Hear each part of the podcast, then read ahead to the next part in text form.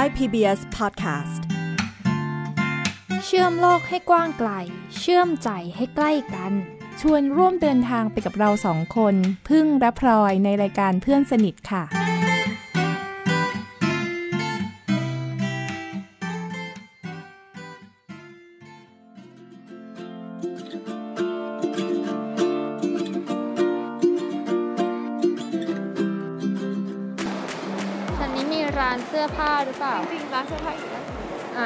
ราไปร้านเสื้อผ้าก่อน นี่นะใส่แบบนี้ไหมเกาะอกโชว์พุงนะอันนี้ ว้าว สวยจัง อะมีเสื้อยืดร้อยสี่สิบเก้าลองไปจับเนื้อผ้าดูสิ น้องพลอยชอบใส่เสื้อเสื้อยืดไม่ใช่เหรอเนี่ยร้อยสี่เก้าก็ดีอยู่นะแต่น้องอยากได้เชิ้ตมากกว่า มีเชิ้ตไหมคะเชิ้ตเชิ้ตไม่เอาชุดลาตรีเหรอ ไม่เอา ไปลาตีที่เอาไหนเอาเชิ้ตมาลังมาลึงไหมเชิ้ตมาลังมาลึงเนี่ยมีอยากได้มีเชิ้ต เล็กๆอะไม่ไม่ก็อยากได้เชิ้ตเรียบๆที่จะใส่ไปลายสก๊อตเรียบไปทำงานได้ อ๋อ เดี๋ยวนะเดี๋ยวพาบุญ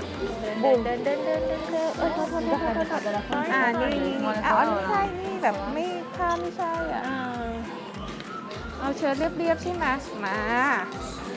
มาทางนี้ อ่าเนี่ย อันนี้ผ้าผิวเนื้อผ้านิ่มเนาะ เจ็ดเก้าเก้าเจ็ดเก้าเก้าเก้าเก้าเออแล้วก็ อันนี้ไม่ใช่เชิ้ตน้องปกตินะก็จะชอบใส่สีฟ้า เมื่อกี้เลยสีฟ้า แต่ว่าเป็นผ้าแบบผู้ใหญ่ผู้ใหญ่ไปหน่อยนะผ้าพริ้วอะผ้าพริ้วเนี่ยเล่นเนี้ยฟ้าเลยฟ้าอ่อนมีแบบไหนที่เหมาะกับน้องไหมคะพี่ มันผ้าพริ้วไปนิดนึงเอาเอาได้เชิ้ตสิอยากได้นี่นี่เอาเชิ้ตลายนี่นี่นี่อันนี้นี่นี่เหมาะกับพี่เอ้ยอุ้ยอันนี้ชอบมากเลยอะสีแบบเป็นลายตารางอะตารางเออเออแต่อย่างนี้ก็ดีนะ มันมันเหมือนใส่คลุมคลุมๆไหมอย่างเงี้ยเออเออเออแบบว่าเหมือนแจ็คเก็ตน่ะสวยมากเลยสีสวย เหรอเออสีแบบว่าเป็นลายตารางฟ้าขาวน้ำเงินอืมเข้มๆแต่ว่าสีแบบสีธรรมชาติเอิร์ธโทน เป็นสีที่พี่ชอบใส่ Thai PBS Podcast คุณผู้ฟังคะมีสำนวนอันหนึงค่ะว่า ไก่งามเพราะขน คนงามเพราะแต่ง วันนี้พลอยกับพี่พึ่งก็เลยอยากจะมาชวนคุยกันค่ะ เรื่องของการ แต่งตัวและความสวยงามค่ะ ซึ่งเรื่องนี้ถ้าพูดถึงในมุมของคนตาบอดก็อาจจะเป็น คนอาจจะไม่ค่อยนึกถึงไหมคะพี่พึ่ง อืม คนอาจจะคิดว่าคนตาบอดมองไม่เห็น แต่งอะไรก็ได้มั้ง อืมอาจจะไม่ได้คิดแบบนั้นนะ แต่ว่าพลอยว่ามันเป็นเรื่องที่คนตาบอดอาจจะรับรู้ถึงมันได้ยากเหมือนกันอะเพราะว่าเราไม่รู้ว่า สีมันเป็นยังไงที่เราเลือกไป แล้วก็ลวดลายบนผ้าบนเสื้อผ้ามันเป็นยังไงอืมเออแต่จริง ๆ แล้วจะว่าไปเรื่องของเสื้อผ้านี่ มันเป็นเรื่องสำคัญนะ ใช่ เพราะว่าเสื้อผ้าบ่งบอกถึงบุคลิกภาพเนาะเราก็ต้องแต่งตัวให้เราเองก็มั่นใจเนาะให้มันการถูกกาลเทศะด้วยแล้วก็เวลาเราใส่เสื้อผ้าสไตล์ไหน มันมั่นใจไม่มั่นใจไง มันก็มีผลต่อการใช้ชีวิตนะคือพลอยว่าความมั่นใจก็คือเรารู้ว่าเราแต่งแบบเนี้ยมันมันถูก มันโอเค มันเหมาะกับสถานการณ์ เหมาะกับสถานที่ที่เราจะไป และเราก็เป็นสไตล์ที่เราชอบ เหมาะกับวัย น้องพลอยชอบใส่เสื้อผ้าสไตล์ไหน พลอยเพิ่งจะมาเริ่มคิดถึงการเลือกเสื้อผ้าเนี่ย ตอนหลังจาก ไม่มีชุดยูนิฟอร์มให้ใส่อืมอืมอืมคือนึกออกไหมคะว่าถ้าตอนมียูนิฟอร์มก็ง่ายหเอน่อยเออเนาะตอนพลอยรู้สึกว่าตอนเด็กๆอะเรื่องการเลือกเสื้อผ้าเนี่ยไม่ค่อยมีปัญหาเลย เพราะว่าเราไปโรงเรียนเราก็ใส่ชุดนักเรียนทุกวันทุกวันเนาะมเสาร์อาทิตย์เราก็อาจจะเสื้อยืด อาจจะเป็นลายการ์ตูนลายอะไรแล้วก็ใส่ไปได้ใช่ไหมคะแบบเหมาะเหมาะกับเด็กๆอะมแต่พอเราเริ่มขึ้นมหาวิทยาลัย เราเริ่มเรียนจบอ้าวยูนิฟอร์มหาย คือแล้วฉันจะแต่งอะไรยังไงดีไปที่ทำงานเนี่ยก็ไม่ได้มีบังคับว่าจะต้องแต่งตัวยังไงใช้ฟอร์มยังไงพลอยเริ่มเกิดความกังวลขึ้นมาค่ะพี่พึ่งว่าอืมเออเราควรที่จะเลือกเสื้อผ้าแบบไหน สียังไงถึงจะดูดูสุภาพ คือที่พลอยเลือกก่อนเลยอย่างแรกเลยก็คือ แต่งยังไงถึงจะสุภาพ ให้อืมให้คนมองว่า เออมันไม่ได้ โป๊มันไม่ได้สีฉูดฉาดจนเกินไป ซึ่งไอความกังวลเรื่องของความสุภาพไม่สุภาพเนี่ยมันมันกวนใจพอตั้งแต่ตอนเด็กๆเลยนะคะ ต้องต้องบอกว่าตอนสมัยพอยเด็กๆอะ่ะพวกชุดแบบกระโปรงสั้นอย่างเงี้ยพี่พึ่งหรือว่าสายเดี่ยวอย่างเงี้ยไม่กล้าใส่เลยนะ เพราะว่าเราเรียนมาจากที่โรงเรียนอะ ครูก็บอกว่า เราต้องแต่งตัวให้มันกระโปรงคลุมเข่าอย่างเงี้ย เราก็จำมาว่ามิมินิสเกิร์ตนี่ไม่มีเลยสิสั้นมากนี่มันสังคมต้องมองว่ามันไม่โอเคแน่ๆเลย คือไม่รู้ว่ามันเป็นแฟชั่นอะไรอย่างเงี้ยค่ะ นึกถึงแต่ว่ามันเขาเราเรียนมาครูบอกว่าแบบเนี้ยไม่สุภาพสายเดี่ยวไม่คุ้นไม่เคย รู้สึกโล่งๆ ไม่ได้แล้ว คือยังไงก็ได้อะขอให้เรารู้สึกว่า เราเราปลอดภัยบางทีมันก็เขินเขินๆอันนี้คืออืมคือของพลอยนะ แต่ว่าพอเราเริ่มไม่มีอิทธิพลของโรงเรียนมาครอบครอบงำเอาอย่างนี้ดีกว่าเนาะก็คืออเริ่มไปงานต่างๆ แล้วก็เพื่อนๆก็เริ่มคุยกันถึงเรื่องของแฟชั่น มันจะมีธีมเวลาไปงานปาร์ตี้ต่างๆเราจะโอ้ธีมแฟนตาซีเราก็จะเริ่มสนใจขึ้นมาแล้วว่า เอ้ย จริง ๆ ในโลกเนี่ยมันไม่ได้มีแต่ชุดสุภาพเนาะอืมทุกคนไปงานต่างๆ มันก็จะมีชุดลวดลายต่างๆ แต่งเป็นคอสเพลย์อะไรอย่างเงี้ยนะ ที่มันจะดูให้มันมีสีสันน่ะ ก็เลยเริ่มนึกถึงการเลือกซื้อเสื้อผ้าที่มัน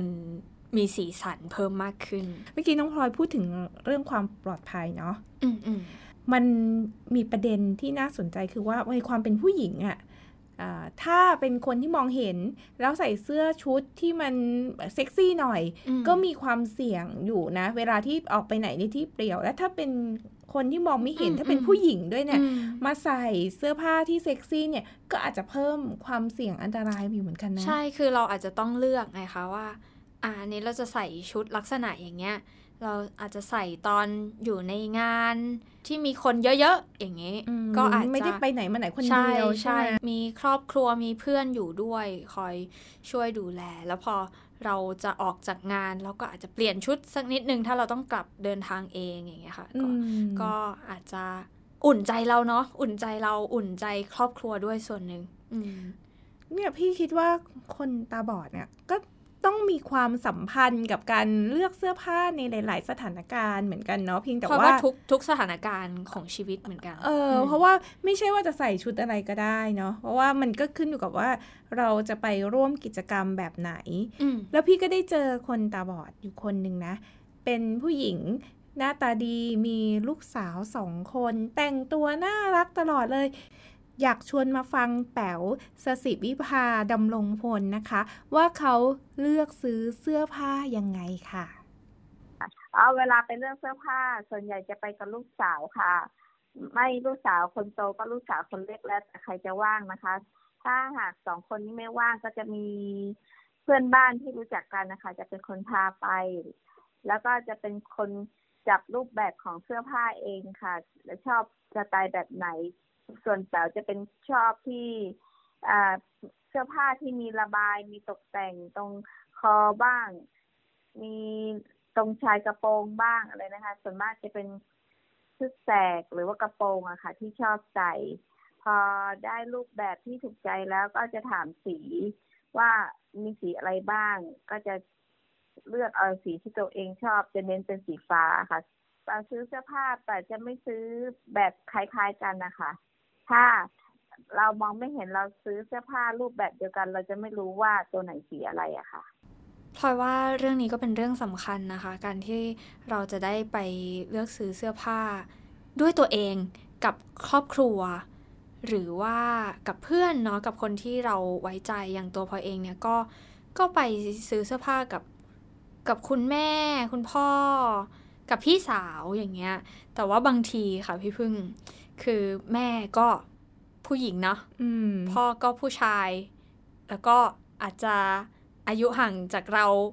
พอสมควรอืมพี่สาวก็อะผู้หญิงอายุใกล้เคียงกันกับเราพลอยก็คิดว่าแต่ละคนก็คงจะมีรสนิยมหรือมีมุมมองต่อการเลือกซื้อเสื้อผ้ามีแฟชั่นที่ต่างกันเหมือนกันนะพี่มึงใช่ใช่อืม เวลาพลอยบางทีพลอยไปกับแม่เนี่ย แม่ก็ เลือกแบบนี้มาให้ ใส่เสื้อตัวนี้น่าจะดีนะ พอมาละ นี่ชุดอะไรเนี่ยไม่เห็นจะเข้าท่าเลยดูจัดจ้านเกินไปอะไรอย่างเงี้ยค่ะพลอยต้องแต่งอย่างนี้สิ ไปคว้ามาอีกตัวหนึ่งอะเราก็ อืมอืมยังไงดีนะ พี่สาวพลอยก็เป็นอีกสไตล์หนึ่งเฮ้ยน้องเขาจะไปทำงาน ต้องแต่งแบบนี่เรียบเรียบๆดูเรียบหรู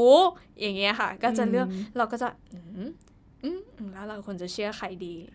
แต่ว่าด้วยความที่พี่สาวอาจจะวัยใกล้กันนะเราอาจจะเลือกเชื่อพี่มากกว่า เรื่องเสื้อผ้ามันมีเรื่องของสไตล์ใช่ป่ะใช่สไตล์ใช่แล้วก็มีเรื่องของสีเนาะว่า ถ้าสมมุติว่าเลือกสีแบบนี้จะเหมาะกับสถานที่แบบนี้ไหมไปงานงานงานศพใช่ไหมถ้าเผลอไปเลือกสีผิดขึ้นมาก็เข้าไปในงานก็อาจจะดูไม่ดี มันใช่ไหคือเรื่องของมารยาททางสังคมที่เราจะต้องแต่งให้ถูกกับ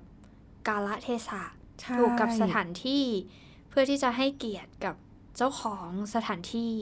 อืม เจ้าของงานที่เราจะไปด้วย แล้วก็อย่างเช่น สมมุติเราจะไปคุยงานกับองค์กรใด ๆ ก็ตามบางทีมันก็มีสีประจำองค์กรนะอืมสีประจำบริษัทอย่างเงี้ย ถ้าเราแต่งได้ถูกได้เข้ากับสีของเขา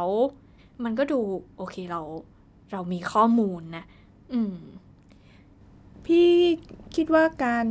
เลือกเสื้อผ้าเนาะมันสะท้อนอะไรหลาย ๆ อย่างนะ สะท้อนเรื่องของ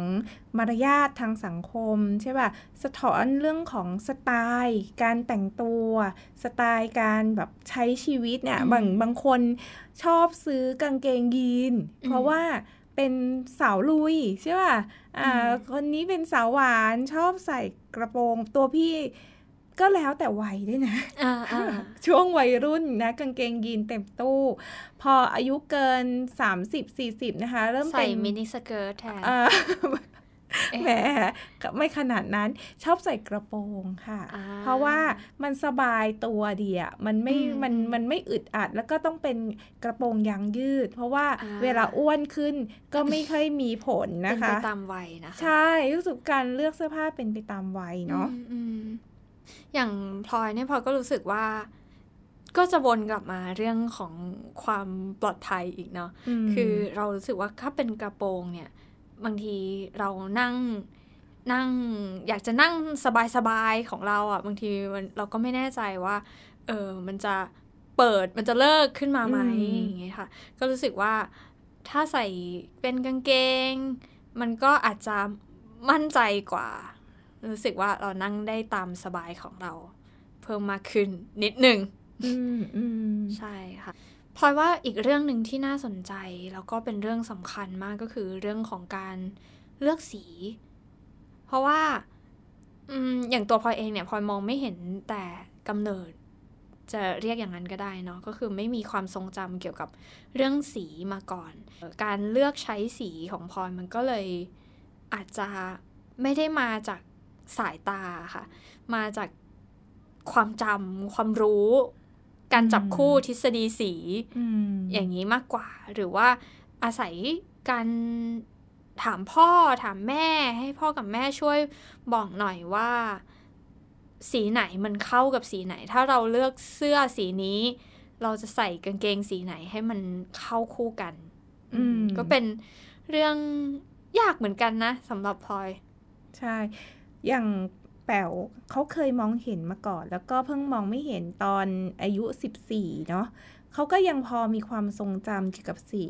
เวลาที่เขาเลือกเสื้อผ้าเขาก็จับคู่สีเองได้ก็คือเขาก็จะถามก่อนว่า อันนี้สีอะไรอันนี้สีอะไร แล้วก็ถ้าจำบางทีซื้อมาเยอะจำไม่ได้เขาก็ถามลูก เพราะฉะนั้นความทรงจำเรื่องสีก็มีผลต่อการเลือกเสื้อผ้าของคนที่เคยมองเห็นเหมือนกันนะ อืม ใช่ ราะว่าเรื่องสีนี่ก็เป็นเรื่อง เรื่องสำคัญน่ะที่เราจะมองข้ามไม่ได้ แต่ถึงแม้ว่าพอจะไม่ได้มีความทรงจำเกี่ยวกับสีผ่านทางสายตาค่ะพี่พึ่งอืมพลอยก็รู้สึกว่า คือพลอยก็มีความรู้สึกเกี่ยวกับสีนะ เรารู้อะว่าถ้าพูดถึงสีเนี้ย เราจะรู้สึกยังไงมอย่างเช่น ถ้าเราพูดถึงสีแดงเราก็จะรู้สึกว่า เฮ้ยมันเป็นสีที่ มีความร้อนมีความฉูดฉาด เพราะว่าอะไรมันเราถึงเรามีความรู้สึก เพราะว่ามีคนมีจินคตนนาบอกการใช่ใช่ไหมอาจจะสีอาจดำจะเปลี่ยนเวเหมือลานพระอาทิตย์เนี้ยใช่ เวลาอืมที่เราอ่านหนังสือฟังหนังสือพอเขาพูดถึงสีแดง เขาก็อาจจะเชื่อมโยงมันกับสิ่งอื่น ๆ ที่เราเรารู้สึกเราเข้าใจได้เราหรืรัอบสีเขียวเหมือนใบไม้ เรารู้สึกอ่าเย็นใช่ใช่ไหมใช่แล้วมันก็จะมีโทนของมันด้วยอย่างงี้เนาะโทนร้อนโทนเย็นมเรื่องทฤษฎีสีที่ เข้ามาทำให้เราเกิดความรู้สึกเกี่ยวกับสี หรือว่าอาจจะมีคนบอกเราว่าเออแต่งสีแบบเนี้ยถูกโฉลกมันอ่าถูกโฉลกด้วยสีมงคลนี่ก็แบบหนึ่งหรือว่า แต่งสีแบบนี้มันสุภาพก็มีอืมอ่าอืมเราก็จะรู้สึกว่างั้นเพื่อความเซฟหมายถึงว่า เราอาจจะไม่ได้แต่งที่มันคนรู้สึกว่ามันมันดูฉูดฉาดเกินไป มันดูสีสันไม่เข้ากับงานบางทีเราก็จะเลือก สีที่มันพื้นๆเอาไว้ก่อนอย่างเงี้ยอืมอืมเพราะพี่ก็เคยคุยกับคนตาบอดที่เขาไม่เคยมองเห็นสีมาก่อนเนี่ยเขาก็บอกว่าเวลาเลือกเสื้อผ้าเขาชอบสีที่มันเป็นโทนเข้ม เพราะว่าเขาบอกว่าเวลาทำอะไรเปื้อนน่ะแล้วเขาจะได้ไม่ต้องกังวลอ่าอืมอ่าอ่าจริงค่ะ อันนี้ก็ก็มีผลเหมือนกันบางทีพอก็รู้สึกว่าใส่เสื้อสีขาวไปเนี่ย ถ้าเราเลือกเสื้อสีขาว เราก็จะไม่แน่ใจว่า เอ๊ะมันบางไปหรือเปล่า ก็อาจจะต้องอาศัยการถามคนและอย่างเงี้ยค่ะอืมแล้วเสื้อผ้าที่เราเลือกเราก็อาจจะเลือกสีที่มันไม่ได้เป็นสีอ่อนเนอะอืมเวลามีเสื้อผ้าเยอะๆ หลาย ๆ ตัวนี่จัดการตู้เสื้อผ้ายังไงอะอืมพลอยพลอยเป็นพวกไม่ค่อยจัดการตู้เสื้อผ้าค่ะ ก็คือ แต่พลอยจำได้ว่าแต่ละตัวเนี่ยมัน มันสีอะไรลายอะไร จากจากรูปทรง จากเนื้อผ้าจากแบบของเสื้อผ้าที่เขาออกไว้อย่างเช่น แขนสั้น แขนยาว เนื้อนี้เป็นสีนี้เราก็เคยถามพ่อถามแม่ ถามคนขายไว้ เราก็จะโอ้โหจำได้นี่จำได้เหรอแล้วเสื้อผ้าในตู้เยอะๆจำได้หมดเหรอคือพอจะจำแต่เฉพาะตัวที่สำคัญจะต้องจำตัวที่เราจะใส่ออกไปข้างนอก อย่างเงี้ยค่ะ แต่ถ้าเป็นตัวที่ตัวที่เราใส่อยู่ในบ้าน อันนี้บางทีพอก็รู้สึกว่าพอก็ไม่ค่อยได้สนใจเท่าไหร่ อ๋อ ก็คือถ้าตัวสำคัญที่ต้องออกงานเนี่ยจำได้อ่าแต่ถ้าตัวแบบเสื้อยืดอยู่บ้านสีอะไรก็ได้ใช่ไหมอ่าใช่ก็คือใช่อันนี้รวมๆก็กันจะไปก็ได้ ก็จะใส่ใส่ไปเถอะอืมแต่ถ้าจะต้องออกกล้องออก ไปเจอผู้คนก็จะเริ่มคิดนิดนึงอืมน้องพลอยจัดรวมๆกันใช่ไหม อยากชวนมาฟังแป๋วนักช้อปปิ้งเสื้อผ้าตัวยงว่าเขาจัดการตู้เสื้อผ้าของเขายังไง อืมแต่จะมีเสื้อผ้าเยอะมากนะแต่ก็จะมีตู้อยู่หลายใบ เฉพาะส่วนตัวของแบบเองมีประมาณสี่ใบนะคะ ก็ชุดที่จะใส่ไปประชุมชุดออกงานก็จะจัดไปตู้หนึ่ง เสื้อผ้าที่ใส่ทั่วไปก็จะจัดตู้หนึ่ง กระโปรงกับชุดแต่งก็จะตัดจัดไว้ตู้หนึ่งค่ะ รองเท้านี่ส่วนใหญ่ป่าจะเป็นสีพื้นคือสีดำหรือว่าน้ำตาลเข้ม แล้วแต่เลือกสไตล์รองเท้าว่าอ่าใส่กางเกงยีนควรใส่รองเท้าประมาณนี้ใส่กระโปรงใส่ประมาณนี้ แล้วก็ชุดแสกประมาณนี้ค่ะ ส่วนมากของปล่าจะไม่เป็นเสื้อผ้าแบรนด์เนมนะคะ เพราะว่าเป็นคนชอบเปลี่ยนเปลี่ยนสไตล์ เปลี่ยนรูปแบบแล้วก็เปลี่ยน เปลี่ยนเปลี่ยนเสื้อผ้าบ่อยอะค่ะ คือจะจะเป็นตลาดนัดมากกว่าตลาด ตลาดวัดเราลดอะไรประมาณนี้ค่ะ ตลาดธานีพวกพวกในตลาดในห้างนี่แทบจะไม่ค่อยมีไปซื้อเลยค่ะ นับถือพี่แป๋วเลยค่ะ มีตู้เสื้อผ้าตั้งสี่ตู้ อาจจะเป็นตู้เล็ก ๆ หรือเปล่าคะจากที่คุยกับแป๋วแล้วคิดว่าตู้น่าจะไม่เล็กนะ เพราะว่าเธอเป็นขาช้อปปิ้งเสื้อผ้าเธอบอกว่าบางเดือนเนี่ยใส่ไม่ซ้ำกันเลยยังได้เลยนะจ๊ะอืมอืมอืม เออจริง ๆ ก็ก็ดีนะพลอยก็เพิ่งเคยเจอคนตาบอดที่ช้อปปิ้งเสื้อผ้าบ่อยนะ เพราะว่าพลอยก็เป็นพวกไม่ค่อยซื้อเสื้อผ้าเท่าไหร่ค่ะ เพราะว่าเราอาจจะไม่ได้เห็นด้วยมันไม่ได้มีสิ่งที่มาล่อตาล่อใจเราเนี่ยเราก็รู้สึกว่าเราจะซื้อเฉพาะช่วงที่จำเป็นแล้วก็อีกเรื่องหนึ่งก็คือเรื่องของเงินด้วยค่ะเสื้อผ้าเดี๋ยวนี้ก็ราคาค่อนข้างแพงอยู่นะคะ ถ้าอืมเกิดพอเดินไปในห้าง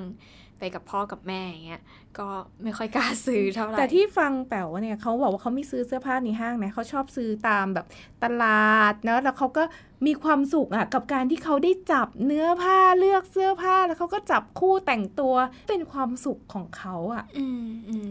อืมเรื่องที่การเลือกเสื้อผ้าการสัมผัสเนื้อผ้าเป็นความสุขนี่พลอยก็ไม่เถียง ถึงแม้ว่าพลอยจะไม่ได้ซื้อเสื้อผ้าบ่อยๆ แต่ว่าเวลาที่พ่อกับแม่เข้าร้านเสื้อผ้า หรือว่าพลอยไปกับพี่สาวไปกับเพื่อนเนี่ยพลอยก็ชอบสัมผัสเหมือนกัน คือเอื้อมมือออกไปลองสัมผัสแบบผ้าที่ต่างๆ กัน แล้วก็เวลาเขาเจอเสื้อผ้าแบบที่เขาชอบอะค่ะ เขาก็จะบอกหยิบมาให้เราดูแล้วก็ เอ้ยเนี่ยตัวนี้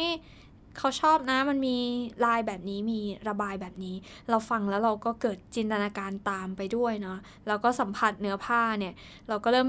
เริ่มเรียนรู้ว่าโอ้เนื้อผ้าแบบนี้น่าจะต้องกลับมารีดบ่อยเนาะแบบนี้น่าจะใส่แล้วซักแล้วก็ไปนี่นู่นนั่นได้เลยอืมเนี่ยแล้วก็จะเริ่มเรียนรู้เพิ่มมากขึ้นเมื่อเราได้ลองไปสัมผัสแล้วก็เลือกเสื้อผ้าด้วยตัวเองมพลอยก็เลยคิดว่าเออมันก็เป็นเรื่องสำคัญมากที่เราจะได้ออกไปเลือกเสื้อผ้ากับพ่อกับแม่กับพี่กับเพื่อนเรา แต่บางครั้ง ก็จะมีเรื่องของการไปซื้อเสื้อผ้าคนเดียวเหมือนกันนะคะ พี่พึ่งอืมอืมซึ่งพลอยว่าอันนี้อาจจะเป็นเรื่องยากเหมือนกันนะพลอยลองนึกภาพอย่างเช่นสมมติว่า ถ้าพลอยต้องอยู่คนเดียวอะพี่พึ่งอืมแล้วพลอยต้องไปเลือกซื้อเสื้อผ้าเสื้อผ้าผู้หญิงอะสมมติ ชุดชั้นในหรืออะไรอย่างเงี้ย ถ้าเราต้องไปแล้วบางทีเวลาอยู่ที่ห้างเนี่ย คนที่ช่วยเราอาจก็จะคืเป็อนคนขาย อาจจะมีคนขายด้วย อาจจะมีพี่รปภไปกับเราด้วย ที่จะคอยนำทางเราไป พี่คะ ช่วยพาไปแผนกชุดชั้นในชุดชั้นในหน่อยค่ะ ก็จะใช่เขินๆก็จะหน่อยนเขินๆหรือว่า ชุดว่ายน้ำอย่างเงี้ยมอ่าก็จะรู้สึกว่า เออเราถ้าเราเจอคนขายเป็นผู้หญิงแล้วก็อาจจะสบายใจหน่อยเนาะที่จะ ปรึกษาบางทีก็จะเขินๆนะอ๋อไซส์ไหนยังไงอ้าวแต่ถ้าเป็นชุดชั้นในของสุภาพสตรีก็ต้องเป็นคนขายก็ผู้หต้องญิงไงใช่ถ้ามีใช่ไหพนักงานผู้หญิงมาช่วยอืมเราก็จะก็จะโอเค แต่ว่าพลอยว่าพลอยก็เคยไปเลือกซื้อเสื้อผ้าคนเดียวค่ะ แต่ว่าไม่บ่อยนะ มีอยู่ครั้งหนึ่งก็นัดกับเพื่อนไว้แล้วรอเพื่อนเนี่ยค่ะ ก็ไปไปดูชุดวิ่งอย่างเงี้ยค่ะ ไปดูกางเกงวิ่ง แต่ว่าเพราะว่าอย่างเงี้ยมันคือเราต้องมี ภาพอยู่ในใจก่อนว่าเราอยากจะได้ ความยาวประมาณไหน สีปคืระอถ้าณมีไหนเป้าหมายในการซื้อคนขายก็จะช่วยได้ไงใช่ใช่แต่ว่าบางคนน่ะไปซื้อแล้วก็บอกว่าเออช่วยดูให้หน่อยสิคะว่าชุดไหนเหมาะหุยเรื่องเหมาะนี่มันก็ลำบากเนอะมัแล้นวคนมันขายเขาก็อยากขายของใช่ป่ะบางทีเขาก็ไม่รู้ว่า แบบไหนเขาอาจจะไม่รู้ว่าเราต้องการเพื่อเสื้อผ้าสไตล์ไหนเหมือนกันนะ ใช่ใช่มันขึ้นอยู่กับบริบทสถานที่ขึ้นอยู่กับสถานการณ์ที่เราจะใส่ไปด้วยเนาะใช่ เพราะฉะนั้นการเลือกเสื้อผ้าคนเดียวก็อาจจะต้องมีวัตถุประสงค์นิดนึง แล้วก็บอกสไตล์ มีความชัดเจนอะว่าเออเราอยากได้สีนี้เออแต่พี่งคะไปไม่แบบชอบนี้ย้วยๆนะคะอะไรอย่างเงี้ยอ่าเขาจะได้หาแบบไม่ย้วยมาให้อะไรอย่างเงี้ยใช่ไหมอ่าใช่อย่างพลอยบอกว่าขอแบบ ไม่ไม่ไม่เอาสั้นนะคะ หรือกางเกงยาวไปถึงข้อเท้าก็ต้องบอกให้ชัดเจน เอางี้แล้วกันไม่ใช่แค่คนมองไม่เห็นหรอกนะ เวลาไปเข้าร้านเสื้อผ้าวันวันก่อนเนี่ย พี่ก็ไปซื้อเสื้อผ้าเขามองเห็นพี่เขาก็ไม่รู้ว่าเราอะชอบสไตล์ไหนเนาะเขาก็หยิบเสื้อแบบ บานๆมาให้พี่บอกว่านี่พี่ไม่ชอบอะเขาก็ถามว่าแล้วน้องชอบแบบไหนอืมเราก็ต้องอืมบอกอืมเหมือนกันแหละว่าต้องมีการสื่อสารเออแล้วก็บอกเอาเรียบๆนะคะซึ่งตรงเนี้ยมันคือการสื่อสารกับคนขายใช่ใช่ใช่ต้องสื่อสารให้ชัดเจน แล้วพลอยคิดว่าสิ่งสำคัญเลยก็คือ มันคล้ายๆ มันต้องมีกระจกเหมือนกันนะพี่พึ่งอืมคือคนทั่วๆไปเนี่ย เวลาจะออกไปไหน ความมั่นใจมันก็มาจากการที่เราได้ส่องกระจกสักนิดนึงก่อนใช่ออกจากบ้าน ก่อนจะออกจากห้องน้ำออกมาแล้ว ก็ส่องกระจกนิดนึง เติมปากทาปากนิดนึง เช็คหน้าสักนิดนึงว่าเออมันมีอะไรเลอะไหมอย่างนี้นะแต่ว่ากับของคนตาบอดเนี่ยทำไงอะ เออ พอเราไม่เห็นบางที เพราะว่าเราสิ่งที่เราต้องการคือ คนที่จะมาเป็นกระจกให้เรา อย่างบางทีเวลาเราไปเลือกเสื้อผ้าคนเดียวเนี่ย ถ้าเราไม่มั่นใจว่า เอะสายตาคนขายนี่จะมีรสนิยมตรงกับเราไหม ตอนที่พลอยไปเขาบอกว่าถ้าเกิดพลอยเอาไปแล้วไม่ชอบเนี่ย มาเปลี่ยนได้อืมอ่าเราก็จะรู้สึกว่ามีเอ option อเรามีเขาการันตี กลับมาเปลี่ยนได้ถ้าเราเอาไปให้พ่อให้แม่ให้พี่ให้เพื่อนดูแล้วเขาไม่เห็นด้วยอืมเรายังเอากลับมาเปลี่ยนได้อืมอันนี้ก็ส่วนหนึ่งหรือว่าเราตอนเราเลือกเราอาจจะถ่ายรูปแหละ ให้เพื่อนให้พ่อออืมช่วยดูให้แม่ช่วยดูว่า แบบนี้มันเหมาะกับเราไหม อันนี้ก็เป็นอีกส่วนหนึ่งที่เราที่มันจะช่วยเราได้เนาะทำให้เหมือนเหมือนเรามีใครสักคนหนึ่งที่มาเป็นกระจกอืมอืมให้เราสะท้อนภาพที่เขาเห็น ให้เราได้รับรู้อะเออใช่พี่ก็เห็นด้วยนะ เพราะว่าเวลาเราแต่งตัวหรือแต่งหน้า ถ้าไม่มีกระจกอะ่ะเราก็ต้องมีคนช่วยอย่างแป๋วเขาก็มีคนช่วยเหมือนกันนะทาลิปสติก ทาบัชออนแล้วก็ไอายแชโดว์อายแชโดว์ด้วยค่ะตอนนี้ ทาเสร็จแล้วก็จะเปิดกล้องให้ลูกสาวดู คือให้ดูเพื่อความมั่นใจของเราค่ะ คือแต่งเสร็จแล้วก็เปิดกล้องให้ดูว่าโอเคผ่านไหมค่ะ อืมพราะว่าเทคโนโลยีเดี๋ยวนี้มันทำให้เราช่วยเหลือกันได้ แม้จะอยู่กันคนละที่เนาะพลอยอาจจะบางทีถ่ายรูปไม่มั่นใจก็ถ่ายรูปเสื้อผ้าส่งให้คนที่เรารู้จักช่วยดูช่วยเช็คให้ อย่างพี่แป๋วเนี่ยก็คือ มีลูกสาวคอยช่วย ถึงแม้จะอยู่คนละที่ใช่ไหมจริงๆแล้วเนี่ยการช่วยคนตาบอดดูเรื่องเสื้อผ้าหน้าผมอะ่ะมันไม่ใช่แค่ว่าต้องเป็นญาติพี่น้องกันอยู่ในครอบครัว แล้วก็ดูกันก่อนออกจากบ้านนะ การที่เราไปเจอคนตาบอดในชีวิตประจำวัน ที่เขากินข้าวอยู่ข้างๆ เรา แล้วก็บังเอิญว่าเสื้อผ้าเลอะเทอะนะ เราก็บอกเขาได้นะ เพราะว่าพี่ก็เคยนั่งทานข้าวกับ คนตาบอดแล้วก็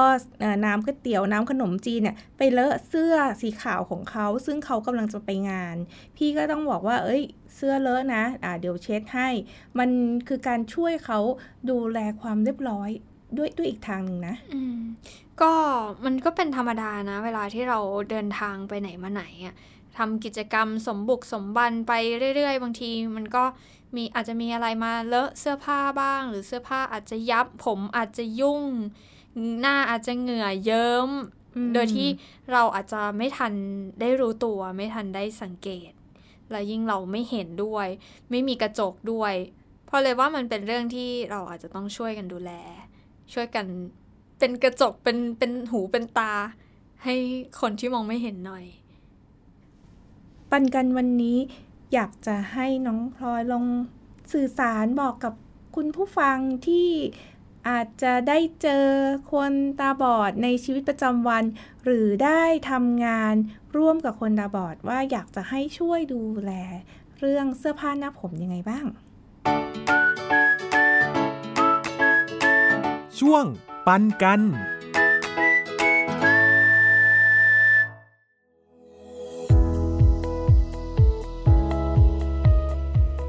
สำหรับเพื่อนพี่น้องหรือใครที่ได้มีโอกาสทำงานหรือทำกิจกรรมร่วมกันกับคนตาบอดนะคะพลอยว่าสิ่งที่จะช่วยดูแล เรื่องบุคลิกภาพ เรื่องการแต่งกายของคนตาบอดได้เป็นอย่างดีเลยก็คือเรื่องของการสื่อสารค่ะ การที่เราได้บอกสักนิดนึงว่าลักษณะของการแต่งตัวของคนในองค์กรเนี่ยเป็นยังไงบ้าง หรือ เข้ากับกิจกรรมที่จะทำในวันนั้นๆนะคะ อย่างเช่นเราจะไปแคมปิ้งกันเสื้อผ้ามันควรจะเป็นแบบไหน แต่ละคนใส่ชุดแบบไหนธีมแบบไหนอย่างเงี้ยค่ะ เราก็อาจจะสื่อสารกันไว้ก่อน แล้วคนตาบอดก็จะได้เลือกชุดมาได้อย่างถูกต้อง อีกประเด็นหนึ่งที่พอคิดว่าสำคัญมาก ๆเลยก็คือบางทีอาจจะเป็นเรื่องของผ้าที่ บางเกินไป อาจจะทำให้ดูโป๊ได้ ตรงนี้ก็สื่อสารได้เนาะอย่างเช่นใส่เสื้อสีขาวอย่างเงี้ยแล้วมันทำให้เห็นผ้ามันบางเกินไปอย่างเงี้ยก็สื่อสารได้ ประเด็นสำคัญอีกประเด็นเลยก็คือเรื่องของการสื่อสารเกี่ยวกับลักษณะของเสื้อผ้ารูปแบบของเสื้อผ้าค่ะ เช่น เนื้อผ้ามันบางเกินไปไหมหนาเกินไปไหมที่แต่งออกมา สีมันเป็นยังไง ลายเสื้อผ้ามันเหมาะกับหุ่น เหมาะกับทรงของคนตาบอดคนนั้นไหม เพราะว่าตรงนี้ก็เป็นอีกส่วนหนึ่งที่จะช่วยสื่อสาร แล้วก็ทำให้คนตาบอดแต่ละคนได้เลือกใช้เสื้อผ้าได้อย่างถูกต้อง แล้วก็อาจจะรวมไปถึงเรื่องของทรงผมหรือการแต่งหน้าด้วยนะคะ ที่เราอาจจะสื่อสารได้ว่าที่มันเหมาะกับคนตาบอดคนนั้นเป็นยังไง เท่านี้ก็อาจจะช่วยกันสอดส่อง แล้วก็ช่วยกันดูแลบุคลิกภาพของคนตาบอดที่อยู่ในองค์กรของเราที่เป็นเพื่อนร่วมงานของเรา เพื่อนร่วมห้องเรียนร่วมชั้นของเรา ให้มีบุคลิกภาพที่ดี แล้วก็ดูหน้าดึงดูดใจสวยงามไปพร้อมๆกันกับเราได้แล้วค่ะ วันนี้เราก็คุยกันในเรื่องของเสื้อผ้านะคะ ที่มันเป็นส่วนหนึ่งของ การดำรงชีวิตนะคะ เป็นส่วนหนึ่งของสไตล์การใช้ชีวิตการแต่งตัวเนาะมันมันเป็นปัจจัยสีเลยเนาะแล้วก็ที่สำคัญนะ มันมีความรู้สึกร่วมกันด้วยนะน้องพลอย เพราะว่าพี่เคยพาคนตาบอดไปซื้อเสื้อผ้าที่พี่ชอบใส่แล้วก็เขาก็บอกว่า อุ้ยเขาอยากได้บ้างปรากฏว่าเราไปซื้อกันนะสี่ห้าคน แล้วเราก็ใส่เหมือนเป็นเป็นที The ม Gang เดียวกันเลยแต่ว่าอ่าคนละสีซึ่งมันสนุกแล้วมันก็รู้สึกว่าเราอะ มีความชอบเหมือนเหมือนๆกันได้ ถ้าเราใส่เสื้อผ้าสไตล์เดียวกัน แล้วเราก็ไปเที่ยวด้วยกันนะ มันเหมือนเป็นเสื้อทีมเนาะอืมนี่เดอะแก๊งเนาะแล้วคนตาบอดก็จะได้รู้สึกถึงการเป็นส่วนหนึ่งของกลุ่มของทีมไปพร้อม ๆ กันกับเราด้วยเนาะเพราะว่าถ้าเกิดสีมันเข้ากันแบบมันเข้ากันเนี่ยถ่ายภาพออกมา มันก็กลมกลืนมันก็ขึ้นกล้องอะ่ะอืมใช่แล้วเหมือนวันนั้นที่เราไปวิ่งแล้วเราใส่เสื้อที่เราไปลงงานวิ่งเหมือนกัน เราก็รู้สึกว่าเรา เป็นพวกเดียวกัน พวกเดียวกันนะคะ งั้นเดี๋ยวพาน้องพลอยไปช้อปปิ้งเสื้อผ้าทีมเดียวกันอีกสักชุดดีไหมอันนี้ขอเป็นสไตล์แบบออกงานราตรีเลยไหมอืม dress dress dress เป็นยังไงเดี๋ยวฝากคุณผู้ฟังติดตามด้วยนะคะ วันนี้ลาไปก่อนละค่ะ สวัสดีค่ะ สวัสดีค่ะ ติดตามรายการได้ทางเว็บไซต์และแอปพลิเคชันของไทย PBS Podcast Spotify SoundCloud Google Podcast Apple Podcast และ YouTube Channel ของไทย PBS Podcast Thai PBS Podcast We the World We the Voice